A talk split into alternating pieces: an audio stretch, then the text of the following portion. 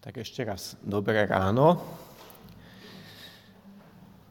Rozprávať v kázni a ešte aj pred kamerou o problematických partnerských vzťahoch je vždy zložité.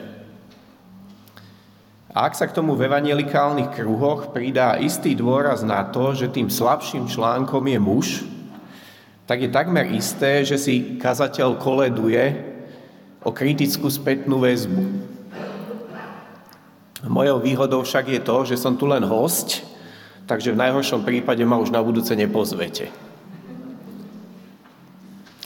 Stal som pred dilemou, či nechať predčítať celý príbeh o Nábalovi a Abigail, no nakoniec som sa rozhodol, že si prečítame len intro príbehu a potom ten smutný záver ich manželstva. Skúsim však stručne prerozprávať dej, ktorý nachádzame v 44 veršoch 25. kapitoly 1. knihy Samuelovej. Dozvedáme sa teda o bohatom mužovi Nábalovi a jeho žene Abigail. Zápletka príbehu vzniká žiadosťou pred Saulom na púšť unikajúceho Dávida, ktorý je spolu so svojou družinou hladný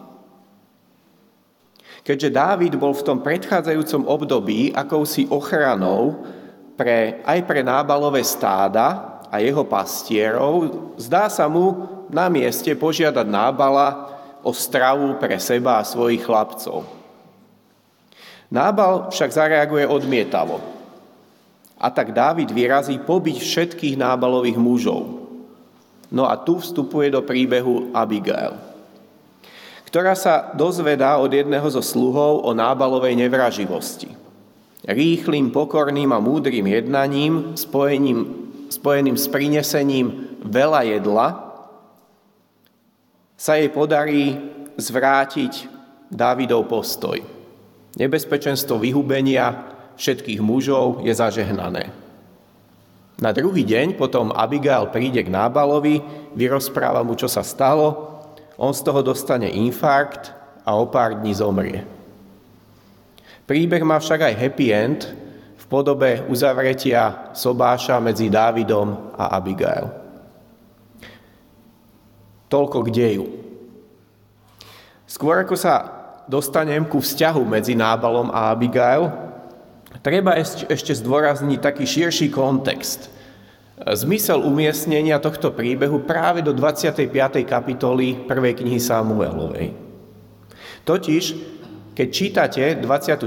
a 26. kapitolu tejto knihy, tak v nich vidí, vidíme Dávida ako vrcholne zbožného muža, ktorý dvakrát ušetrí život kráľa Saula s postojom nech ma hospodin chráni, aby som svojmu pánovi, hospodinovmu pomazanému, niečo také vykonal a napadol ho. No a potom v 26. kapitole čítame, akože žije hospodin, len hospodin ho môže zasiahnuť, a to tak, že zomrie prirodzenou smrťou, alebo vyťahne do boja a v ňom zahynie. Nech ma chráni hospodin, aby som napadol jeho pomazaného. Jednoducho náš dnešný príbeh ukazuje aj odvrátenú tvár Dávida. Jeho zbožnosť v jednaní so Saulom je tu akoby v priamom protiklade s jeho impulzívnosťou a tým, čo chce vykonať nábalovej domácnosti. Dávid jednoducho tiež nie je dokonalý. A muž často, keď je hladný a unavený, tak je hriešný. Dávid nie je len zbožný dobrák, ale naopak je konfrontovaný so zlom v svojom srdci. A to dokonca ženou. Treba však uznať aj to, že dokáže reagovať na tú konfrontáciu správnym a rýchlým spôsobom. Teda ja síce idem rozprávať o Nábalovi a Abigail, no ich príbeh je len súčasťou toho veľkého Samuelovho rozprávania o kráľoch Saulovi a Dávidovi v Samuelových knihách. Obrazy Pietra Brigela, ak, ak poznáte tohto maliara, tak viete, že sú plné postav. Samuelove knihy akoby boli obrazom, na ktorom vidíme Dávida v centre a je tam aj niekde Saul. No a potom, akoby niekde v rohu toho obrazu je detail, jeden z detailov, na ktorom je aj interakcia Nábala a Abigail. Toľko k štruktúre. Poďme však teraz už na ten samotný príbeh, na to manželstvo medzi Nábalom a Abigail. Túto kázne sme napokon nazvali Žiť s mužom v kríze. Hneď v úvode kapitoly, ktorý sme čítali, sa totiž dozvedáme o mužovi, ktorý je veľký boháč. Má tisíce kusov zvierat. Jeho majetok je v tom texte zdôraznený ešte pred jeho menom. Je to surovec s hrubým správaním, alebo ako píše evangelický preklad, bezohľadný človek. Až tragikomicky znie veta, ten muž sa volal blázon. Nábal znamená blázon. Tak o ňom hovorí aj Abigail v rozhovore s Dávidom. Vraví o svojom mužovi, že je na nič hodník a že jeho meno naznačuje, že je v ňom bláznovstvo. Nábala v príbehu ďalej sledujeme ako toho, ktorý sa osopí na Dávidových sluhov, neuvedomuje si dôsledky svojich činov, jedná ako taký mačo, ktorý má veľa majetku, veľa bohatstva, robí si čo chce, zabáva sa, poriada obrovskú hostinu, ktorá je podobná kráľovskej a je veľmi opitý. Veľmi opitý v deň, keď mal byť zabitý. Veľmi opitý v deň, v ktorý ho jeho manželka zachránila bez jeho vedomia. A naproti tomu vidíme Abigail. Už na začiatku je pomenovaná ako veľmi múdra a pekná žena. Z príbehu je zrejme, že jej to excelentne a prakticky myslí. Hneď potom, ako sa dozveda od sluhu, čo to nábal vyparátil, čítame, že vzala rýchlo množstvo jedla – v 23. a 24. verši čítame a všímajte si to svižné jednanie. Rýchlo zosadla, padla pred Dávidom na tvár, poklonila sa po zem, hodila sa mu k nohám a začala múdro hovoriť. Nielenže sa ospravedlňuje a, a berie tú vinu na seba, ale pomenuje aj pointu príbehu, ktorú Dávid do tohto bodu nevidí. Skutočnosť je taká, že ti hospodin prekazil spáchať vraždu, aby si si sám vybavoval veci. Úžasné. Toľká priamosť a rozumnosť. Tiež prekvapuje jej znalosť, nazvime to celospoločenskej situácie. Ona vie, že Dávid bude ustanovený za knieža nad Izraelom. Krásna, múdra, pokorná, odvážna, zbožná, komunikatívna, proaktívne a svižne jednajúca žena. David ju tiež nazval rozvážnou. V Nábalovi a Abigail máme v priamom protiklade. Bláznovstvo versus múdrosť. Namyslenosť versus pokoru. Zhýralosť versus božnosť. Hriešnosť versus záchranu. Zaujímavé je tiež, že priama komunikácia medzi Abigail a Nábalom je zaznamenaná len jedna. V ten kľúčový deň záchrany oni nekomunikujú spolu.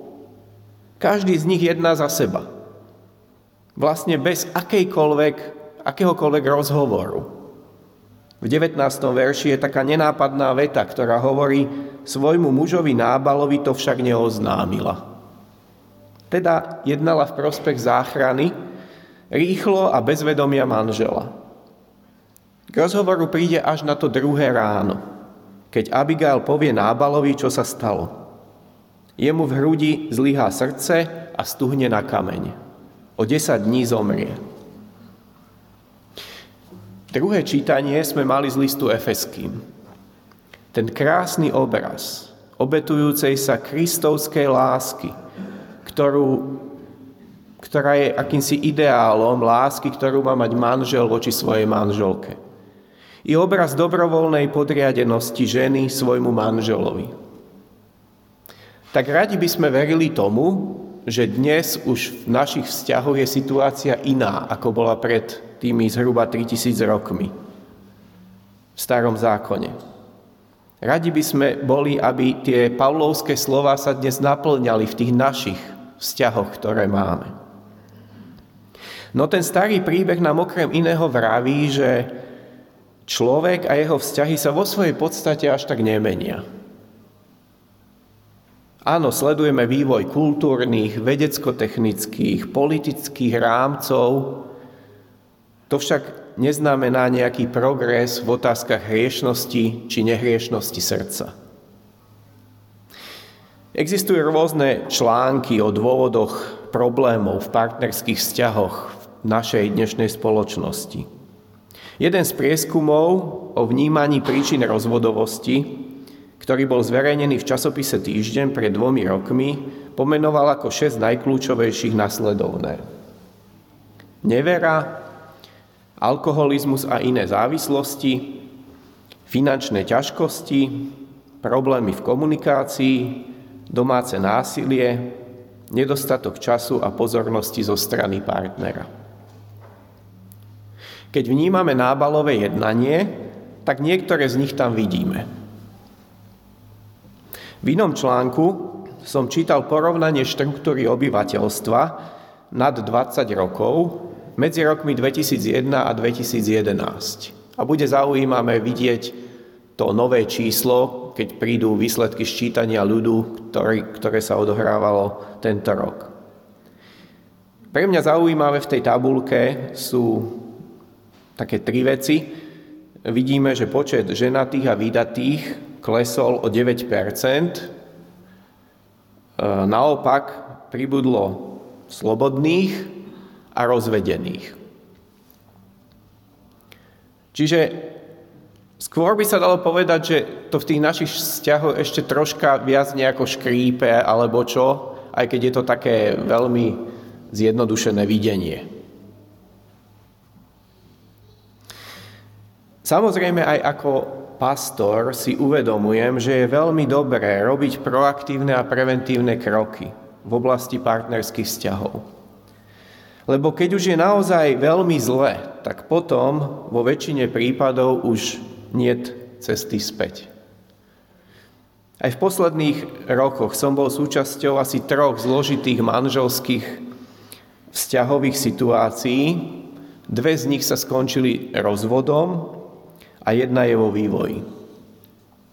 Najhoršie na tom je, že ani ja sám nie som presvedčený, že v tých dvoch situáciách by sa tie páry mali lepšie, keby zostali spolu.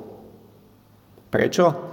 Lebo na vzťah je treba dvoch. Na vzťah je treba, aby obaja boli ochotní zlú situáciu riešiť. A ak jeden z nich nechce, tak potom sa s tou situáciou ťažko dá niečo urobiť. A to píšem o ľuďoch, ktorí sami seba považujú za veriacich. Na strane druhej sa veľmi teším, keď mám možnosť pripravovať e, páry v predmanželskej príprave a vidieť to ich záľubené nadšenie a chuť na svojom vzťahu pracovať a rozprávať sa o tých kľúčových a dôležitých témach. Tiež som rád, že sa zatiaľ žiaden z párov v našom jurskom zbore nerozpadol, aj keď teda si silne uvedomujem, že ten stredný vek je riadnou výzvou. Proaktívne sa snažíme tejto téme venovať pozornosť, obzvlášť na našich výletoch e, počas Veľkej noci, kde toto je stála téma, na rôzne spôsoby sa jej, sa jej venujeme a tiež aj pri iných príležitostiach. Skúsim ešte povedať pár takých praktických rád. Čo ak som ja v situácii, že v tom mojom vzťahu to neklape? Ponajprv by som chcel povedať, že každé manželstvo má svoje zápasy a problémy. Ja sa vždy čudujem, keď stretnem veriaceho človeka, ktorý je dlho v manželstve a štilizuje sa do pozície toho, kto posudzuje, odsudzuje, farizejsky komentuje. Všetci sme len ľudia a v každom manželstve sú kritické okamihy, chvíle, oblasti. A my sa môžeme spoliehať jedine na Krista, na jeho odpustenie a na jeho vedenie. Na to, že nám odpustí naše hriechy. To, že prídeme v nedelu spolu do kostola ako pár a tvárime sa, že sa nič nedeje a možno sa aj usmievame na ostatných, to ešte nič neznamená. A ja som osobne vždy najpodozrievavejší, keď e, niektorý pár vytvára dojem toho, že im všetko takmer úplne dokonale a perfektne funguje. Čiže každé manželstvo má svoje zápasy. Druhá vec, je však rozdiel mať zápasy a problémy a je rozdiel byť v zóne nebezpečenstva. A tu sa mi zdá, že církev by mala vytvárať kultúru, kde sa bude rozširovať priestor pre páry či partnerov, ktorí chcú riešiť svoje ťažké zápasy. Ako často sa totiž stáva v cirkvi, že už len príde informácia, že ten pár XY sa rozchádza, rozvádza. Ako by tam nebola nejaká stredná fáza, kedy sa dalo veci riešiť. No len za kým ísť, keď v úvodzovkách nikto nemá také problémy ako my dvaja. A tretia vec, ak teda si v situácii, že tušíš, že niečo treba spraviť, tak to správ. Nečakaj, až bude neskoro.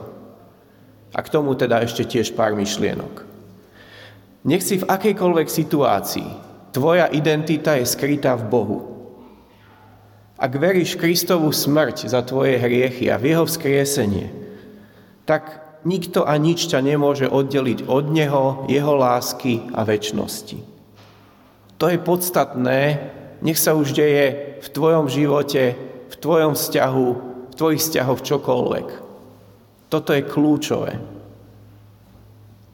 Ďalšia vec, modli sa, no nezostan len pri tom. Skús hovoriť o, tom, o tých tvojich trápeniach, o vašich manželských problémoch, partnerských problémoch s niekým, komu dôveruješ. Blízkym priateľom, kazateľom, manželským poradcom, psychoterapeutom. Nenechaj to zajsť do fázy, keď už bude neskoro. Ďalej, vraví sa, že pri rozvode sú na vine obaja, akoby rovným dielom. Neviem, či je to tak. Každá situácia je trochu iná. Aj ten príbeh, ktorý sme, ktorým sa zaoberáme dnes, hovorí, že e, ten problém bol hlavne na nábalovej strane. Nerád by som teda zjednodušoval a paušalizoval, ale sú opakujúce sa vzorce. Zdá sa mi, že u mužov kresťanov sa často stretávame s problémami v komunikácii, akýmsi mačizmom, teda takou nejakou falošnou, falošným pochopením toho, čo to znamená byť hlavou neverou, alkoholizmom či iným typom závislosti. U žien sa mi zdá, že často ide o snahu manipulovať, teda ty si buď hlavou, ale ja som aj tak krkom, o vyhľadávanie romantickej blízkosti u iných mužov, nezáujem o sex, či prehnané zameranie sa na vlastné deti. Ale ako som už povedal, každá jedna situácia je rôzna a môže to byť nejak inak usporiadané u každého páru. Každopádne však, ak tvoj partner či partnerka vážnu situáciu nechce riešiť, tak ju skús riešiť aspoň ty. Aspoň sám za seba. Aspoň pre udržanie vlastného mentálneho zdravia a pre pokus zachrániť vzťah.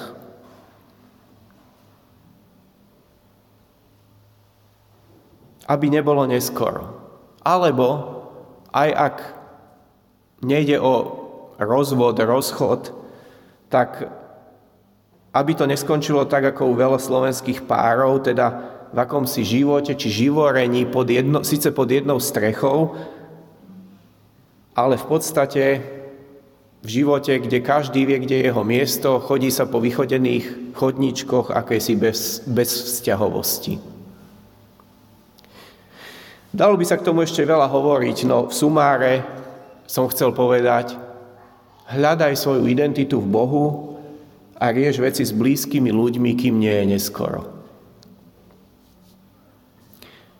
Ešte pár slov k otázke, čo ak sa na mňa niekto obráti, že má vzťahové partnerské problémy. Ak má s daným človekom skutočný hlboký vzťah, tak sa dokonca neboj spýtať, keď vidíš, že, že niečo, niečo, sa, niečo ti nesedí, že niečo je zlé. Pretože sa mi zdá, že ľudia niekedy už majú také bremeno na srdci, že by to aj radi niekomu povedali, ale nemajú odvahu. Tak keď sa ich niekto na to s dobrým úmyslom, bez odsudzovania spýta, tak to možno aj privítajú. Ďalšia vec, skúste si však definovať očakávania. Čo ten človek od teba čaká? Čaká, že budeš iba poslucháč a vypočuješ ten jeho príbeh? Čaká, že budeš modlitebník a budeš sa za to modliť? Čaká aj nejakú radu? Máš byť v úlohe radcu? Alebo čaká nejakú pastoráciu? V zásade však si myslím, že platí, že buď dobrým poslucháčom s empatickým srdcom, neposudzuj, a ak je na tej druhej strane otvorenosť, tak buď odvážny aj pomenovať veci správnymi menami. Ďalej, udržuj tajomstvo. Toto sú veľmi háklivé a osobné veci. Teda, keď e, aj ja niekedy riešim takéto pastoračné záležitosti, tak ani moja manželka nevie o tých detailoch. A posledná vec, poznaj svoje hranice. E, tieto záležitosti sú náročné na čas, energiu, schopnosti. Veľakrát sú to dlhodobé, ťahajúce sa veci, mesiace, roky. Tak odhadni, že či, eh, či to zvládneš aj ty v tej úlohe nejakého poslucháča alebo radcu. A keď prídeš do bodu, keď sa ti zdá, že toto už je na mňa príliš, tak odporuč toho človeka k nejakému odborníkovi, niekam ďalej. Záverom ešte teda návrat k, Samuelovej knihe. Abigail je v našom príbehu predobrazom záchrany. Dvaja muži zasa predobrazom ľudskej hriešnosti. Jeden z nich sa zmení a druhý zostane až do smrti vo svojom bláznostve. A tak kie sme aj my v našich partnerských vzťahoch ako Abigail – Kiež aj nás si Boh použije ako nástroj pri záchrane, vzťahovej, mentálnej či dokonca duchovnej. A kiež aj Kristus je našim záchrancom, tak v našich ľudských pozemských zápasoch, ako aj alebo predovšetkým v otázkach väčšnosti. On zomrel aj za moje, aj za tvoje hriechy. On zomrel aj za tie hriechy v oblasti partnerských vzťahov, aby sme mohli mať život, život väčší. Amen.